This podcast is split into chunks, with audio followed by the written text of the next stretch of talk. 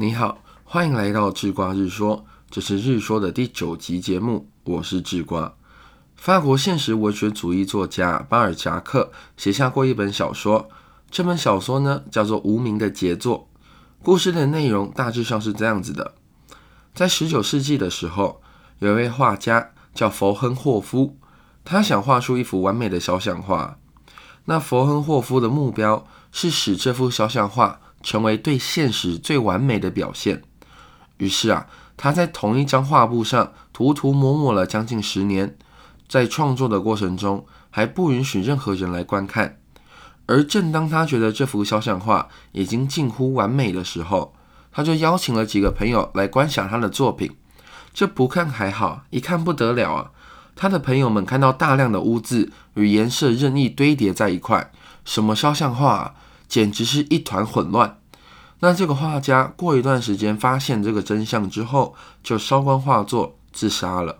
西元一八六七年二月，鼎鼎大名的思想经典《资本论》第一卷交付出版前，《资本论》的作者马克思啊，劝编辑此书且一样是社会主义分子的恩格斯读读看巴尔扎克的这本无名的杰作。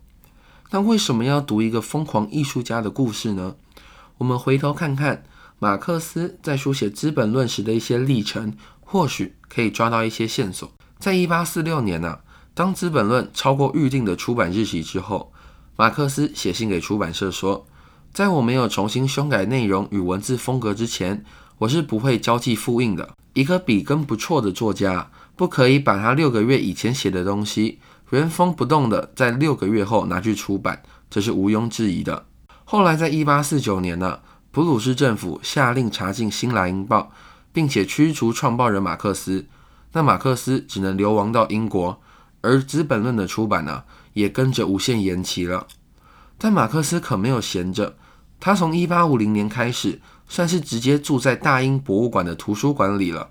早上九点准时抵达，晚上七点闭馆才离开。有人统计过，在这段时间中，马克思为了写作《资本论》。读过和做过的笔记，还有摘录的书，多达一千五百多种。他写下的手稿呢，就有一百多本，夸张吗？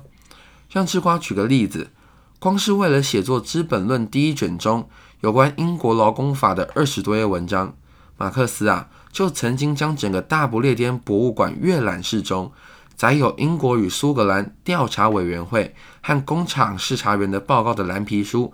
从头到尾仔细研究过，诶，这不就是那个疯狂画家的行为吗？为了最完美的成品，付出了所有努力，但是最后却迎来个人悲催的结局。为什么马克思明明知道有这个故事，却还做出这样的行为呢？这就得回到《无名的杰作》这篇故事中，在画家自杀之后啊，其实还有一个故事。这个故事大出所有人的意料之外啊。这是画家那一幅又脏又混乱的画作，其实正是二十世纪抽象画的滥觞。所以啊，追求完美是一条辛苦的道路，但不用担心，就算当代的人难以理解，完美的事物终究会在时间的长河中体现出它应有的价值。不过马克思啊，还是针对这一点打了预防针啦。他老人家早就提醒了读者，说《资本论》的开头非常难读。也许是马克思啊，早已预料到了《资本论》在当时会受到许多误解，但总有一天，在很近或很远的未来，《资本论》将是一本价值连城的经典之作。